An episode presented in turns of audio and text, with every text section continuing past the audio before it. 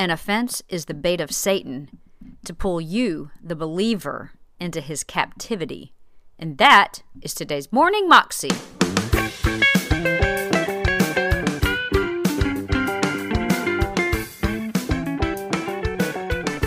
Welcome to the Morning Moxie Show. I am your host, Alicia Sharp of AliciaVSharp.com.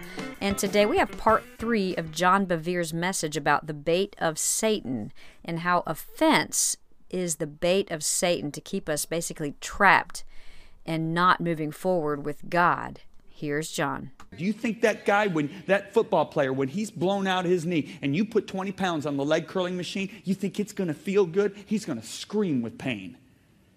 And so I, I start praying like that every day on purpose for five minutes at least. I'd pray for him. Everything I wanted, I prayed for him.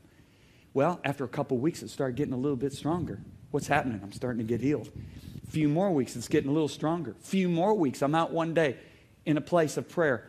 I'm deep in prayer. And I remember, without even really consciously thinking about it, I screamed his name out and I said this. I said, So and so, I love you. And when I said, I love you, it was like junk came out of my gut.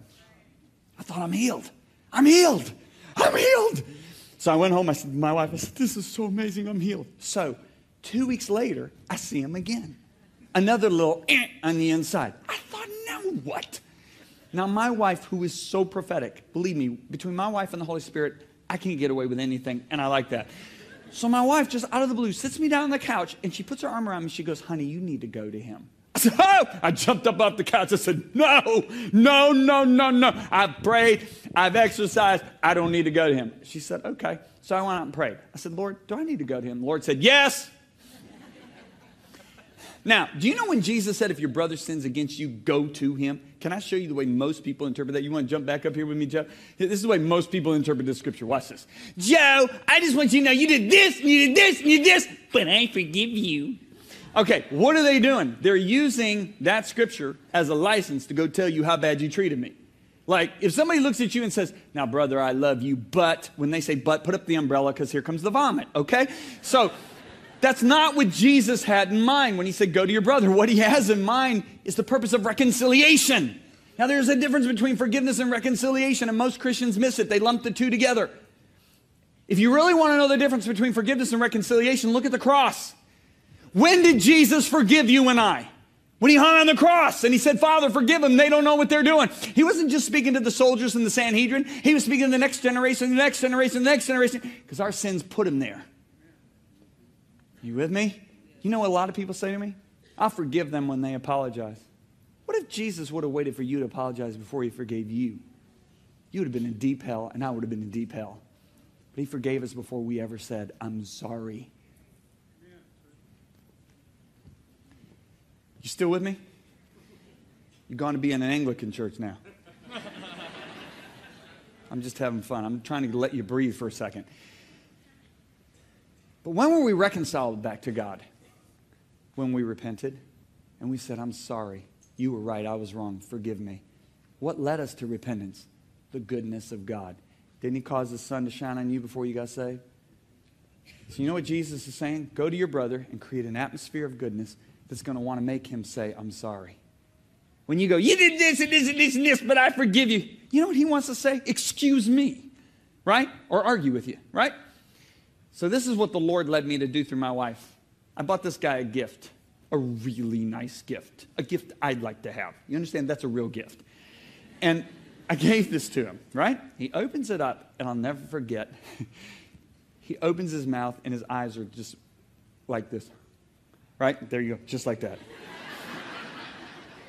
He's speechless. So, this is the way I opened it up. I said, Listen, I said, I've been in prayer. I've been in prayer, and the Lord's really dealt with my heart. I've been very critical and judgmental of you. And he goes, he goes, no, you haven't. I said, oh yeah, I have. And he said, really? I said, yeah. Well, you know what it did? It opened him up, and he shared his frustration. And after we talked for an hour, we came together like this, and we have been like this ever since. Thanks, Joe. You're amazing. Three days later, I looked at my wife and I said, You know what? When I first met him, he could do no wrong in my eyes. And I loved him. I said, That's immature love. I said, Then I saw his faults, and his faults were directed at me. I didn't love him anymore. That's immature love. I said, Now, Lisa, I still see his faults, but I love him with the intensity of when I first met him. I said, Lisa, that's got to be the love of God, because the love of God covers the multitude of sins. Jesus made a statement in Luke 17, verse 1. He said, It is impossible. Look at the scripture. It is impossible that no offenses should come. Do you know what he's literally saying there? If you breathe air, you will have the opportunity to be offended. Okay? But what you do with that offense will determine your future. Either you'll become bitter or you'll become stronger, but you'll never be the same. Now, the Greek word for offense that he uses in Luke 17, verse 1, is actually an ancient Greek word, scandalon. It was used originally to describe the bait stick of a trap that hunters would use to catch small animals and birds. The hunter would place the bait on the scandalon, the animal would take it, and the trap would close and either capture it or kill it. Thereby, an offense is the bait of Satan to pull you, the believer, into his captivity. Paul confirms this by saying to Timothy in 2 Timothy chapter 2 that those who are in opposition with each other, those who are offended with one another, are taken captive of Satan to do Satan's will. Scary thing is, you can still be in the ministry, still be a member of a church, but you're taken captive. A man I really respect had a vision, a very vivid vision of the armies of hell that would march against the church in the final days before the second coming. He said, in the vision, as the demon armies got closer, he noticed they were not riding, the demons were not riding on the backs of horses. They were riding on the backs of Christians who had been offended. They believed, and he said in the vision, they believed they were serving God, but in actuality, they were captive of Satan. Let me end it with this. I was getting ready to speak in a conference one night. Before I got up to speak, the conference was jam packed a man gets up on the platform, 36 years old. He, he, was gruff. He had a beard, looked like a construction worker, didn't look like the crying type, but he was crying. The man looked at us and said, I've been in church almost all my life. I was raised in the church. And he said, But all my life I've sensed a wall between me and God. I would watch people get touched by the presence of God, and it'd be like a wall. He said, A couple weeks ago, somebody handed me the book, The Bait of Satan. That's the book I've been preaching out of. He said, I read the whole book in two days. And he said, When I finished the book, I realized I held unforgiveness against my mother because my mother gave me away when I was six weeks old. He said, So I contacted my birth mother and talked to her for the second time in 36 years. He said, Mom, I've held unforgiveness against you for 36 years for giving me away. She began weeping on the phone. She said, I've hated myself for 36 years for giving you up. He forgave her, she forgave herself.